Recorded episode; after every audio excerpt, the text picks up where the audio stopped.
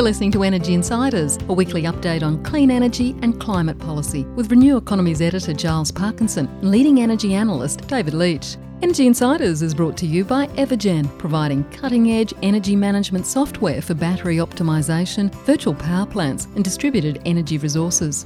And Pylon, helping solar installers and retailers design high resolution solar proposals in minutes. Hello, and welcome to this latest episode of the Energy Insiders podcast. My name is Giles Parkinson. I'm the founder and editor of Renew Economy and also the associated websites thedriven.io and One Step Off the Grid. And joining me as usual is ITK principal David Leitch. David, trust you are well. I'm well, Giles. I trust you're also well, and our listeners are all well and enjoying the world of electricity. It's on fire this week, but uh, so's, so's our special guest. well, not quite the same way, unfortunately. Um, yes, a bit distressing to hear the or see the images. We'll hear the news and particularly see the images uh, about the Victoria Big Battery. Just started testing on last Thursday. Uh, by Friday, a fire had sprung up in one of the megapack containers. Went to another one. That's two out of 212. Um, not a good look for the industry. Um, we probably don't know much about it, David, and can't really make any sensible remarks apart until we can actually find out what happened and why, and why that can actually stop it. Um, I guess it's fair to point out that um, all technologies have teething problems. Quite often, we've seen a coal plant just sort of um, go boom up in Queensland um, recently. But um, if anyone's looking to knock batteries, and uh, we've certainly seen pl- plenty of that, then uh, that's one image that can probably help their cause. Yeah, no doubt. And there's been other fires in, in batteries uh, overseas in, in, in America, not necessarily the same manufacturer, as you say. There's not much more we can say about that. But uh, our guest this week, uh, uh, uh Geoff Dutaillis uh, from the biggest renewable energy, purely renewable energy business in the land, has got a plenty to say about lots of stuff, doesn't he? He does indeed. And let's have a listen to Geoff Dutaillis, the chief executive of Power. Uh, Geoff Dutaillis, uh, Chief Executive of Power Renewables. Um, thanks for joining the Energy Insiders uh, podcast, Geoff. And look, please, I'm a bit confused about the name of this new company. Is it Power, Power Renewables? Um, you better enlighten us. Uh, thank you, Giles, and, and, my pleasure. I really appreciate the opportunity to talk. Um, it is Powering Australian Renewables in long form, um, which is a bit of a mouthful. But uh, POWER for short, P O W A R. It's simply a shortened acronym for us to kind of do it eloquently in print. Nothing more than that.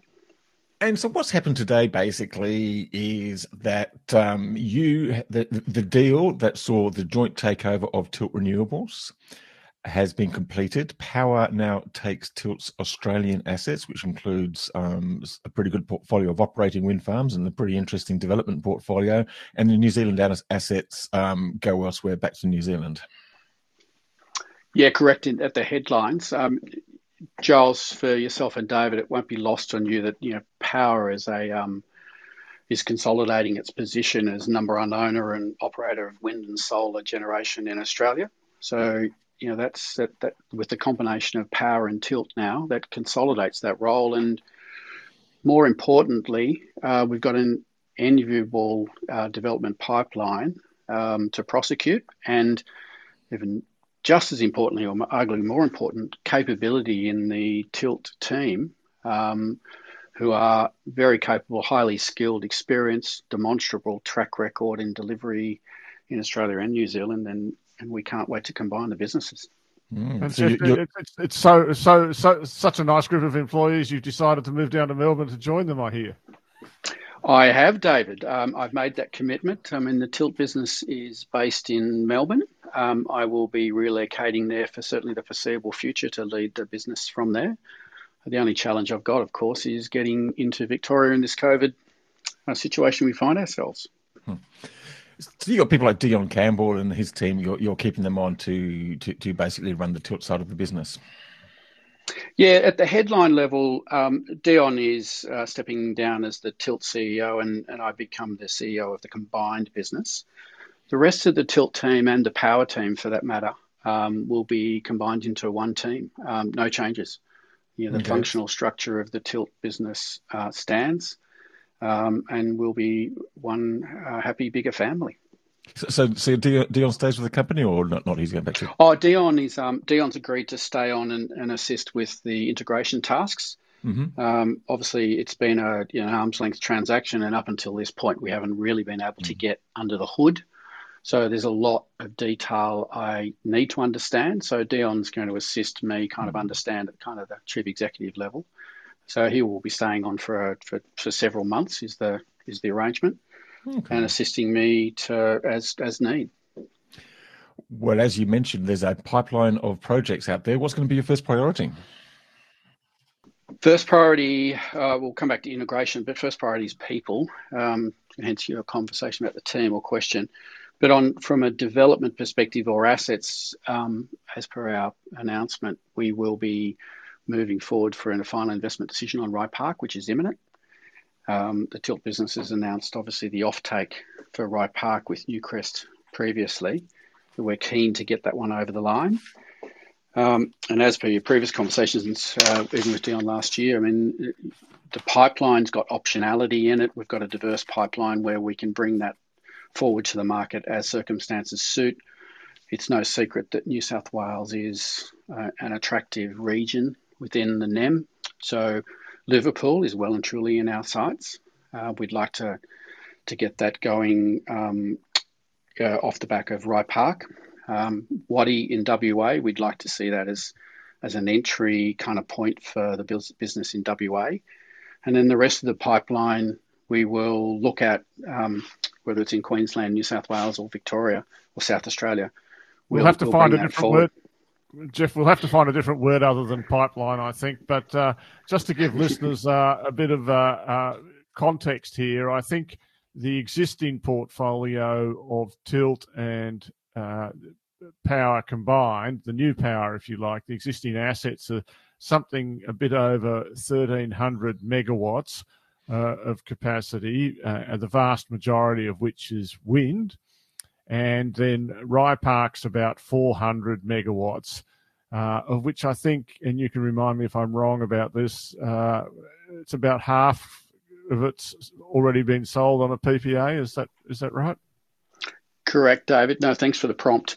Um, yeah, the, operational assets uh, bring together the, the 800 megawatts on the power side and, and just over 500 on the tilt side to, to that combined 1300. With Rye Park, as I say, uh, about to commence, he says optimistically, that's 400 megawatts, which will take us up to 1700. Um, put that alongside a development pipeline in, in the order of three and a half gigawatts. Uh, you know that's that's what the combined business looks like on an asset base. And I think Liverpool Range is one of a, a, a series around Australia of uh, next size up uh, wind complexes. I think the you were talking about 1,000, 1,300 megawatts for that if it was all done at once. Um, let me and Rye Park and Liverpool Range are both uh, in New South Wales. Um, I guess the development of those is partly dependent on the New South Wales uh, roadmap, or maybe not in Rye Park uh, case. Uh, how do you see your development uh, fitting in with the New South Wales roadmap? Yeah, well, the, the roadmap, uh, sorry, New South Wales uh, roadmap gives us optionality. I mean, Liverpool um, has approvals in place to kind of um, certainly do the the first stage of kind of 600 megawatts ish. But you know, Liverpool has um, much more capacity than that, and it comes down to transmission, which I'm sure we'll get onto. So, yeah, the, we welcome the New South Wales roadmap, the res zone, obviously the central west Orana. I mean, technically at the moment, uh, Liverpool is just on the, the edge of that, uh, but the connection point is within, or one of the connection options of the connection points is within it. So we don't necessarily need the roadmap to pros- prosecute Liverpool, but it gives us optionality to, to bring it forward in a different way and make it bigger, of course. I, I, I, let us we'll talk some more about transmission, I'm I'm sure, and ESB reforms, but I guess I'm interested in the business as a business and um, integrating all, making everyone happy and wanting to work for the team and so on. That's obviously very important, but uh, when I look at it, it's a bit of a, um, uh, uh, uh, like all of these things, it's a, it's a lot of assets thrown together. What's the difference between a lot of assets and a business? that is to say, you know, how do you start extracting some synergies from the fact that you've got all of these assets? I mean, you've got uh, what are sales? Do you know? Do you do you have uh, plans to get a retail license? Uh, um, what about the relationship with AGL? Why don't you talk a little bit just about how, how you plan to turn it in, go from a collection of assets into a into a business? Yeah, thanks, Dave. Now, the, the first point, um, and this echoes you know one of Tilt's values and, and also stated values and also powers. You, you know, the business is people powered. It's people centric. people make a business. Um, people are the ones who run a business. People are the ones who manage the assets on a day to day basis. They're the ones who sit opposite a customer to make sure they're happy. It's all about the people. So, yeah, that's why, you know, the first top of my list on integration is all people aspects and, and molding that into a, a, fully functioning team. And that, that team is already very good um, and very experienced and very skilled. So I can't un- I, I, can't understate how important that is to, for me to focus on on that. On an assets basis, we will, like you've seen, as renewable energy businesses have matured, um, the likes of Infigen and now with of course, and others. You, increasingly you move out of a developer mindset of, a project centric world and, and start thinking in a portfolio sense. So, yeah, energy business, uh, you know, think in a portfolio sense. So you're supplying a product to your customers, not necessarily directly from a single project, but from a portfolio. Um, and it'll come back to kind of at, at the moment we have a number of projects which are obviously contracted at the you know directly to the project uh, or assets I should say but we will move into a portfolio thinking where we are supplying not just variable green electrons.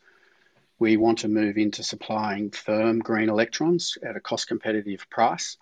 So that brings with it the need to mature our capability in a, an asset sense where we need to we need to get storage into the portfolio, we need to get flexibility capability in portfolio, and importantly the customer and energy markets aspect to continue to grow that skill base again, uh, which is also within the Tilt business already. I was wondering whether you can, um, we can. Um, I think uh, David is interested in talking about transmission, and I guess that might sort of prompt some uh, inquiries about um, ESB. But let's just first just go in a um, couple of um, moments about the ESB, the headline strategy. What was your reaction to it? A lot of concern here about the um, so-called capacity market, the design of those, particularly with the um, with the PRRO, physical retailer uh, reliability obligation not many details on the fine, you know, of, of, what that might actually look like, but certainly a lot of concern. Very little support from anyone in the energy industry apart from Energy Australia and possibly Delta and a couple of the lobby groups. Um, can you just tell me from your point of view as um, a man with a very big development portfolio what this means for your development business? Uh, well, at headline, Giles, we, we share those concerns. Um, even more recently, we've had the, the likes of the Australian Industry Group coming out and, and not necessarily thinking some of the aspects are a good idea. So we, we share that concern. Where that goes to is, you know, denting investor confidence. You know, we're, we're already seeing that, you know, development of renewable projects in, in this country has stalled. You know, we've got, and so the evidence speaks for itself. In, in Q1 2021, one project, 400 megawatts, has reached financial close. That's the, and, and I'm pretty certain the data that comes out next week from CEC will be close to zero megawatts being financially committed. That's the lowest since before 2016. So that kind of tells you that these all of these hits that the industry is taking are denting investor confidence. Um, and investor confidence is you know, a multi-pronged um, beast. It, you know, it starts with having removing uncertainty um, and having something you can invest into for, for decades. You know, these they're investment decisions that go for you know 20 and 30 years. If you're at the risk of someone changing the rules once you've made an investment decision, um, you know, that's that's not going to be supported. Investors will either stall, stop, or go somewhere else. What so are you going to do with something like what, what are you going to do with something like Rye Park then? You're talking about you've already got a contract, you've got a you've got an off-taker, you've got Newcrest Mining, um, you presumably you're trying to raise finance. You're talking about all these projects being stored. Can you still go ahead with these rules looming over the horizon, or do you have to wait and see how it actually settles? Oh, Rye Park, we, we, we're comfortable with, um, and it was uh, you know that that that project was um, progressed in a in a different sort of context.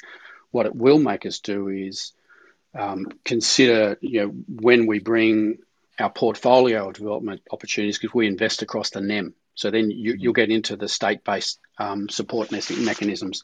So we'll look at them on a on an investment basis um, more at that scale. It also talks to yeah, scale is one thing, quality, if arguably, is more important. We, we not only have a scale aspect to the pipeline, we have a quality aspect. Rye Park and Liverpool, for example, are both well located in the network. Mm. Um, and so they're, they're, great opportunities to prosecute um, when others may he- hesitate in terms of their investment decisions. So we, are confident on those two. Obviously, diversifying into to WA, um, it's a different market. Yeah, so we'll consider that you know we've got options within our pipeline to address that uncertainty. And so, Geoff, um, I guess I'll come back to a different sort of question, uh, which is the shareholding structure.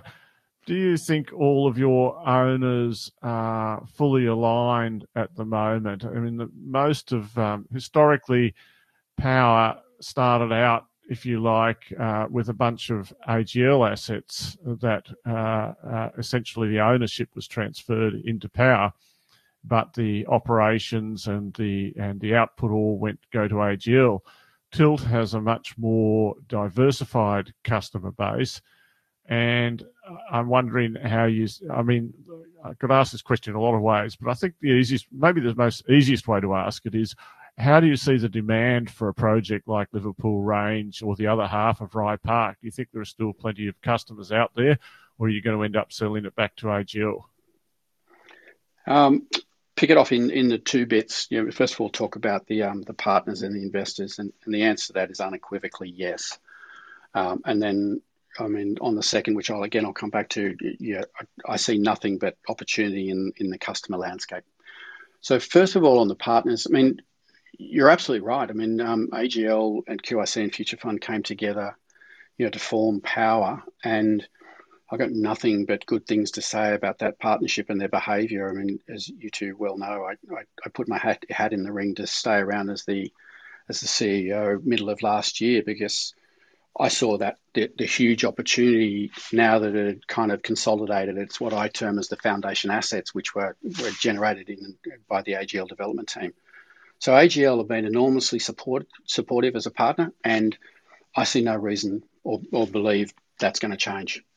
Um, what is important for all the investors is that we have a diversified customer book. Um, and, you know, that's an AGL in that regard is a very important customer and, and, as well as being a strategic partner of power.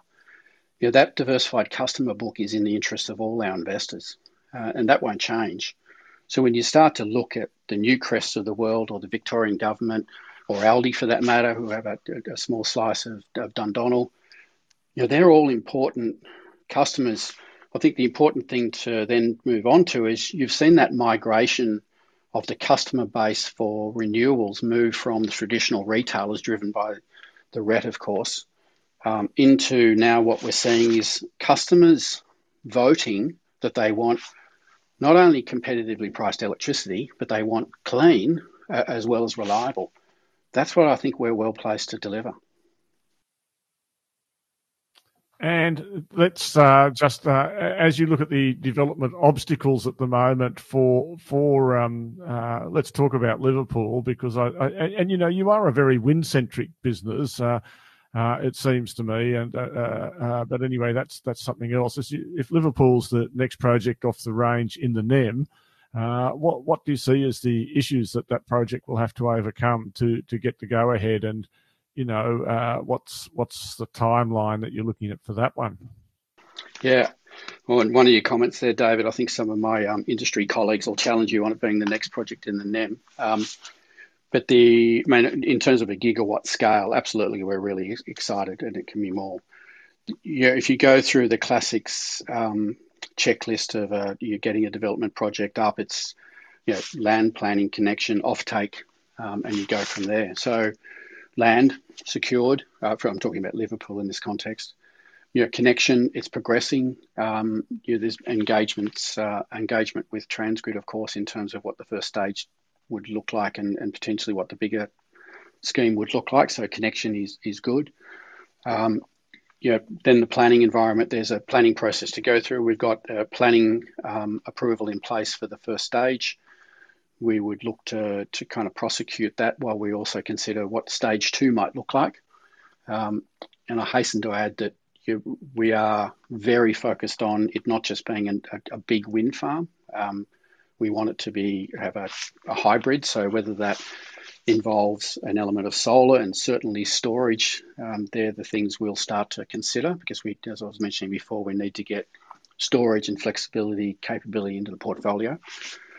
So time frame for all of that, it's a mega project, um, of course, but we'd certainly see you know Liverpool coming to fruition this side of 2025. Um, yeah, certainly the first stage, um, if not sooner that's what we'll be focused on very much so after Rye Park.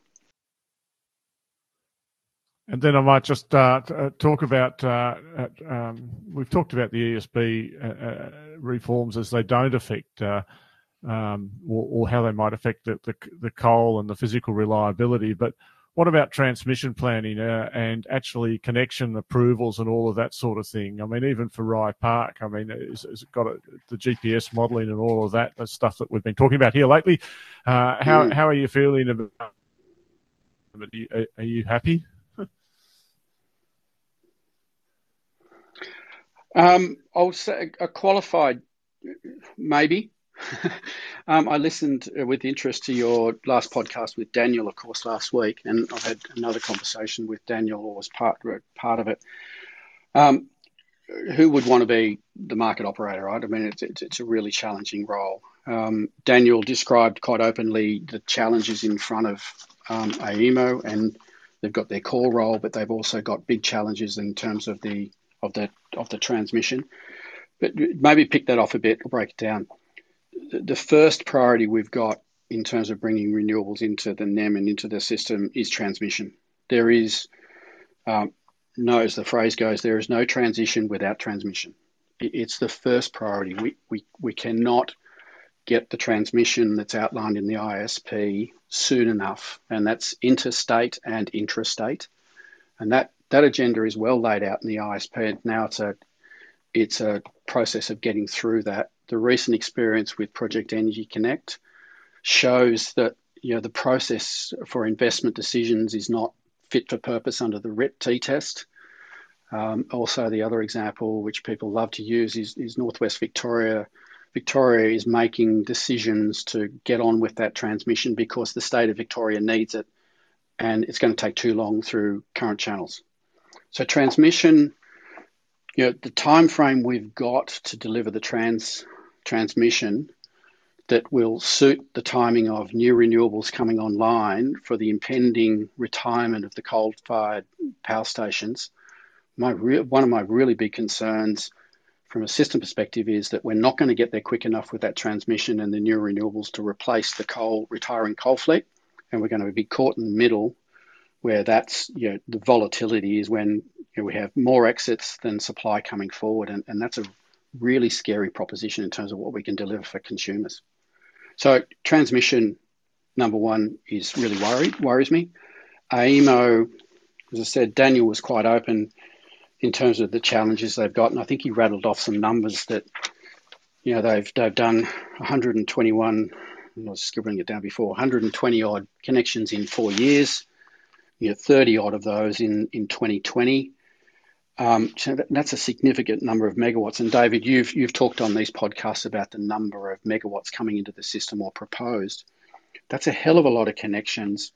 And the connections, again, as Daniel uh, mentioned, but we're involved in the connections reform agenda initiative, is about a collaborative effort to, you know, work through those issues to make that connection process better. So it removes the uncertainty and, and some of the questions that you, you put to Daniel, which is you know, real life behavior versus the modeling that then goes into the GPS standards and what you what you get with your initial approval and whether that's a changing landscape as you get through your commissioning process are all concerns that have that have hit all of us in recent years. So they're the kind of things that have got to get better, and and that's a I see that as a key challenge from AEMO from a capacity and a capability perspective, as capacity number of connections and capability in terms of the expertise. Daniel, and, I'm not saying anything that Daniel doesn't know about. No, uh, um, look, I, I, feel I'm monopolising all the questions here, but I mean, um, I, I, think I wrote somewhere that I expect you guys to have about 250 million dollars of EBITDA. Uh, that's going to be uh, a pretty significant business, you know, once Rye Park's developed. Uh, um, I, I, guess my question really is do you see more consolidation going on? We've seen already AGL, uh, as has been discussed, emerging. Um, uh, we've seen uh, Infigen and Iberdrola getting together. Uh, there seems to be quite a consolidation in the market, and, and you guys are still out there in front. Um, uh, has that process got further to go, in your opinion? Yeah, I think it does, David. I mean, the, the, evidence speaks for itself. I mean, in addition to the ones you've mentioned, you've you've obviously got Shell investing in, in ERM. That's a few years ago now, but also in Esco more recently. You know, the the, the big players. Uh, you know, there's different agendas behind all of this, of course, but they're all moving into renewables, and increasingly you need scale to be able to, to, to deliver for customers, let alone get the big projects up. You you need to have a track record you need to be a good counterparty, um, all of those things that go with being a you know, solid energy business. Um, so we go through, we always go through waves of consolidations um, in industry. You and I have been around long enough to kind of see that's from the early 2000s. So I, I think that'll continue. There will be players that kind of fall by the wayside, and there'll be players that kind of get get bigger. Yeah, through I, acquisition and organic. I'll hand back to Charles, but uh, the the, uh, the, observation always coming out of the share market is it's the second and third owners that make all the money. But over to you, Charles. That's quite true. Hey, Geoff, um, b- battery storage. Um, so we, I'm, I'm interested to know which projects um, you have as a priority, um, I'm also interested to know what you make of the ESB proposals and how that might actually affect the um, the case for battery storage. I mean, you talked about it being necessary for a firming product for your own customers who are looking for renewables. So Tilt had a bunch of storage projects in the pipeline. They had quite a big one proposed for Latrobe Valley. They were talking about the smaller one behind the meter at Snowtown, but were a bit frustrated by the behind the meter rules. I don't know whether that's been adequately addressed in the new rules put forward by the AEMC. Which of the storage projects that you're looking at seem most likely at this stage? And what sort of timeline? Um, timeline is as soon as we can, Giles. To tell you the truth, I mean, on on with both teams, we were were exploring storage um, opportunities, and, and that's not just batteries. Uh, we can get into a broader conversation around, you know, lithium-ion batteries are very good up to kind of two hours, but we need other other technologies to help us, you know, pumped hydro included. So it's about storage more generally. So we're exploring all of those. Um, you'll be aware there's a there's a RIT-T test happening at Broken Hill at the moment, and, and one of the options on the table is compressed air, of course. You've also got solar thermal, various schemes being touted around that, which is a obviously provides a dispatchable renewable resource. So there's different ways, and we will, we are, and will continue to look at those. In terms of the priorities for us, um, again, no secrets, but the the Snowtown battery. Uh, for all sorts of reasons to do with a the connection process or the approval process for a behind, the meter battery, it just is, is not cost effective. So that one's been paused. Um, more broadly, we consider every asset we've got a connection point with a prospective battery sitting there. So we've looked at those battery opportunities at each of the power assets and the tilt team similarly on the other side. So we will we will look to the, the battery opportunities that have been flagged by Tilt in their portfolio to pursue, um, and not so much uh, publicly because we haven't had to, but yeah, on the power side, we'll look to prosecute storage opportunities at our assets as well. Sorry, you're talking about Rye Park and Liverpool Plains. No, no, no. I'm, I'm talking about the ones you mentioned, like Latrobe, and you know we've got oh, okay. the, Tilt portfolio's got you know storage opportunities identified, and, okay. and we certainly will pursue those. Oh, I, I thought uh, you said that you, there, was, there, was opportunities at Rye Park within the power. Oh, sorry, not with Rye Park, but within the power portfolio. So I just presumed you're looking at battery storage at common connection points. So would Rye Park oh, necessarily have a battery to go with it? Um, not in the short term because it's uh, at the moment. Um, we'll certainly look at it longer term, but at the moment, mm. our, the first thing we're going to do is is get the the wind farm up. Okay. When I referred to the power portfolio, sorry, Giles, I was referring to you know Cooper's Gap, um, obviously right. Silverton and Broken Hill, and um, Nyngan Solar Farm are all yeah. connection points which can be leveraged. Okay, you you mentioned compressed air, and that's been this proposal for Broken Hill. So you guys would actually sort of take over, or you'll be the developer. I mean, you've got a different technology provider. I'm I'm I'm kind of fascinated by this because it's something which sort of sounds very very interesting, but hasn't really been deployed at large scale yet. Yeah, it's it's one of those categories. So um, we're, no, we're not the developer at the moment. We're we're talking with the the proponent and you know we're working our way through that process. I mean, the RIT process has got a way to go, and it's a whole other conversation as to what the preferred solution is out there. And it's not just about storage; it's about reliability for Broken Hill and a number of other things, which is why it's not a, just a, a straight cut decision as to what you do out there. Mm, but okay. um, compressed air is um, demonstrating its its credentials not ju- uh, like overseas. So it's a it's a technology that's on our radar to, to look at to invest in and bring into the portfolio. Okay. Can we maybe just get back to uh, and just just talk, you talk about the Snowtown battery. Um, we had a previous conversation with Deion Campbell where he was talking about the frustrations of that behind the meter, and really the rules made, made it very very hard and basically uneconomic. There were new proposals put forward by the Australian Energy Market Commission. Do have you had a chance to look at those and work out whether they go in any way to help address um, the problems created um, with, with the behind the meter storage? Rules?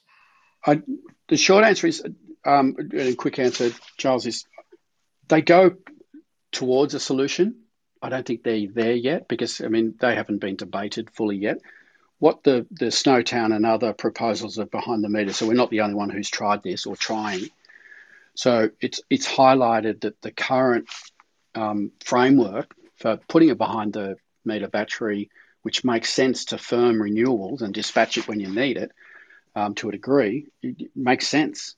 Mm. So we, it's an element again of changing the, the rules that aren't fit for, uh, no longer fit for purpose to allow that kind of thing to make renewable projects firmer and more dispatchable. Um, hmm. and, and that's just to, from an energy perspective. And of course, there's also being able to use them for essential services, system services. So I don't, I don't think they're there yet, but they're on the table, which is great. Okay. Yeah, and just just on battery storage, I mean, um, David mentioned at the start of the podcast the uh, fire at the Victoria Big Battery. We don't really know what's caused this yet, and we may not know for a while. But um, the picture's probably on a very good look. Um, what do you think this means for battery storage? I mean, it, does it? Is it just another incident. I mean, it's not, as though other technologies don't have incidents. I mean, we had a coal-fired power station just sort of explode um, a couple of months ago, and um, of course, you know, fossil fuel cars and petrol stations occasionally t- um, catch alight. But um, what, what, what do you think this um, might have as in terms of impact yeah. on the on the industry? Um, I think that the context you just mentioned, Giles, is really important. I mean, it, it's easy for the detractors of renewables or batteries to say, "Look at that; it's never going to work." Um, you know, large infrastructure does have its challenges at time, and as you said, you know, Callide up in Queensland, or whether you talk, want to talk about um, Yallourn down in Victoria, and, and a myriad of other things that have happened over decades. You know, incidents do happen. Um, the important thing, I think, uh, coming the lessons learned out of this one will be really important. You know, what you know, so therefore you go back to the root cause. Any when anything happens, you know, why did that? Why did that? What caused the fire? What went wrong? Uh, was it a, a, technology issue, a human issue, human error issue? Is it systemic? Um, is it a serial defect? And, and only then will we learn the lessons.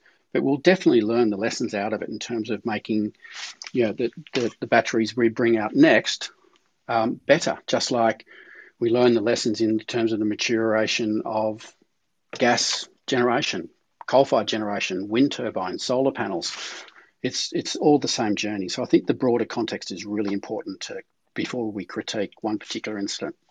Yeah, I, I, think the most important uh, issue of all is what uh, you know. From, it wasn't covered by insurance, of course. Uh, uh look, Geoff, uh, I think we've uh, we we've we've covered off power fairly well. it's you know before the two businesses are even uh, before in the seat really and brought together. Uh, it, um, it's the biggest renewable developer in Australia at the moment. Uh, there's a uh, bunch of guys following along pretty hard on the heels and with uh, assets uh, in development themselves. And I think we're all going to get bigger, and the projects are getting big, bigger, and the business is getting more mature. But it's been great to hear about the progress of, of power, and um, we wish you very, very well with it all. Thanks, David. I, I, feel as though we've only just got started on a conversation. So you finally got me onto a podcast, and we've only just started. So I really look forward to being invited back, and maybe to throw this at you, it might uh, maybe have a couple of us on a call so we can really get the dialogue going. So, so throw that open to, as a suggestion. But I really appreciate your time, guys well, you're welcome to come back on the podcast and um, reveal exclusively because you're not bound by ASX rules or anything like that. You can reveal exclusively your next best, big investment on this podcast, and I'd imagine it'd be a, just you know, just a huge battery storage company by a wind solar project. But don't you think, David? Probably put that past them. Well, I, I look forward to that opportunity. I think we'll see quite a anyway, bit more going forward. Good on you. Thank you very much, Geoff. No, thank you, guys. Really appreciate it. And that was um, Geoff Dutaillis, the chief executive of Power um, Renewables, powering Australian renewables, the um, holding the original AGL assets and now the newly acquired Tilt assets.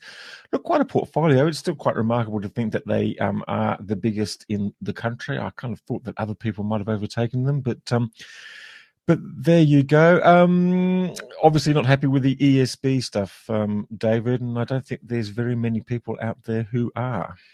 Well, I, I think the uh, all the renewable energy companies, uh, I mean, um, have got their challenges. Um, uh, you know, and, and, when we measure size, you can measure it a lot of different ways. I think if you looked at companies like Neoen that have got a lot of projects that are not yet fully constructed, you might get a different view.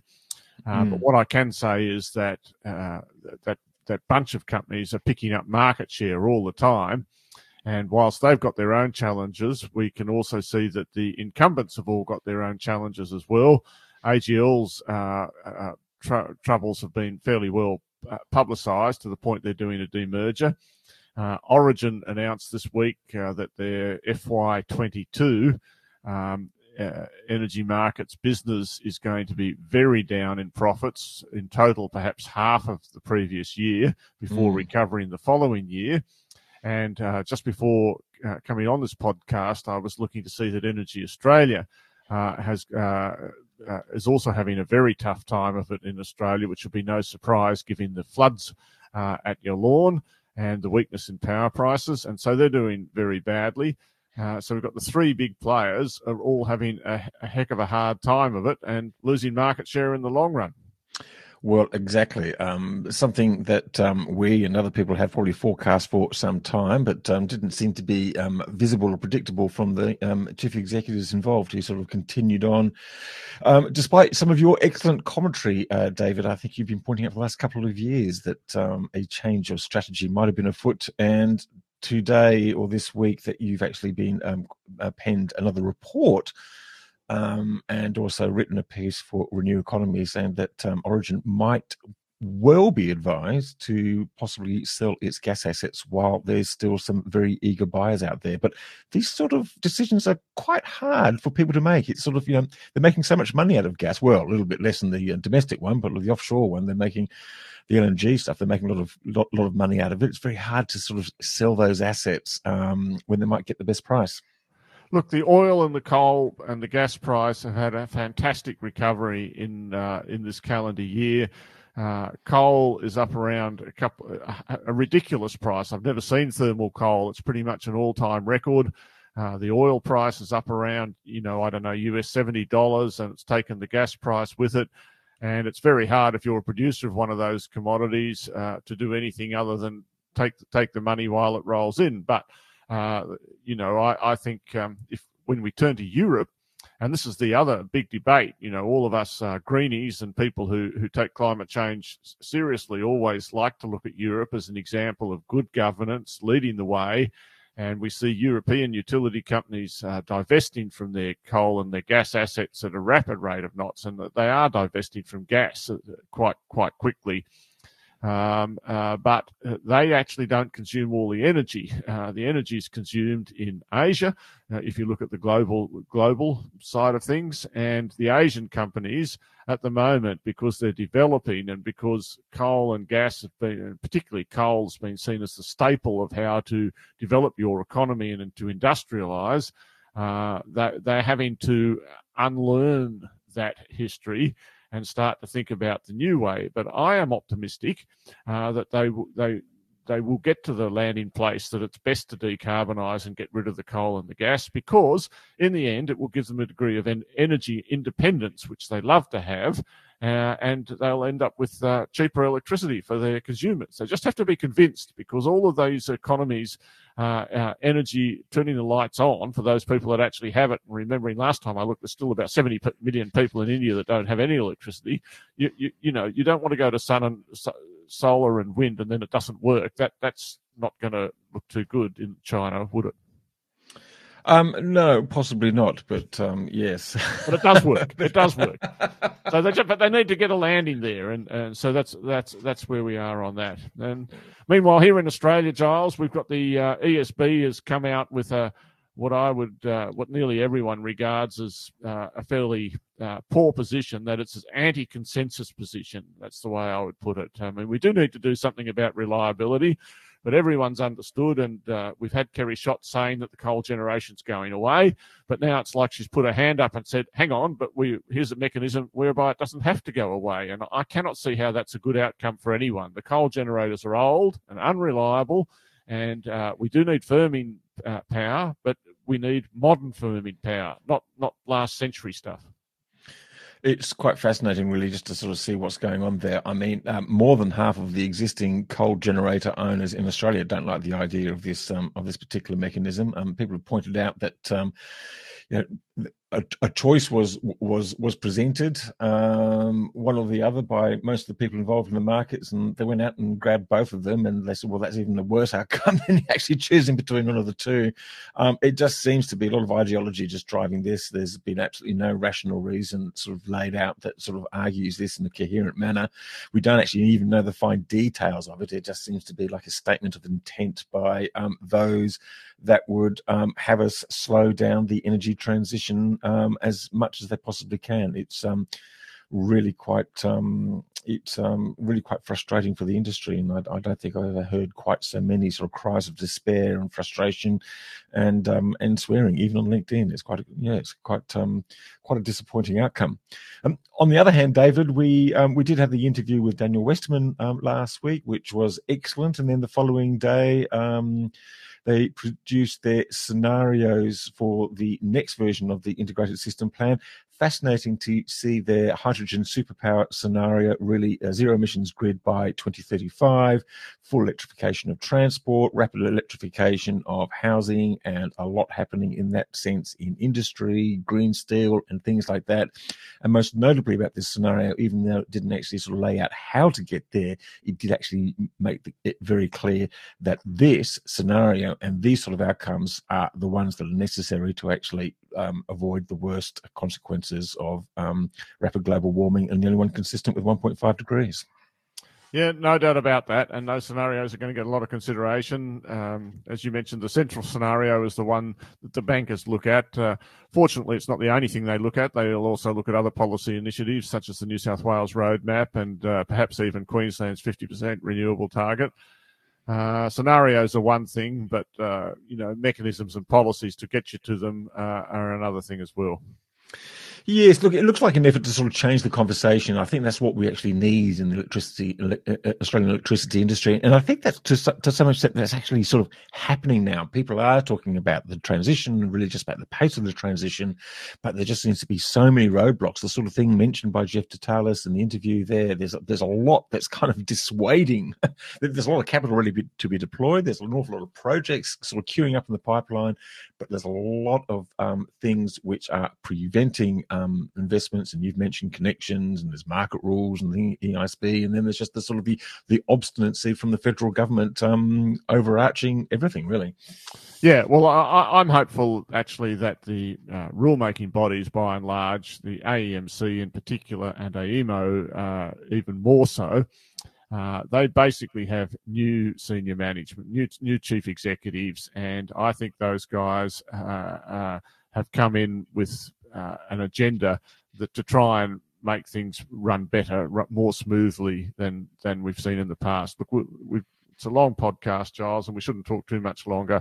Uh, but I'm quite hopeful that once you get through all the politi- politics, the, the, sort of they have to make all these like statements about how wonderful thing is and it's all going smoothly.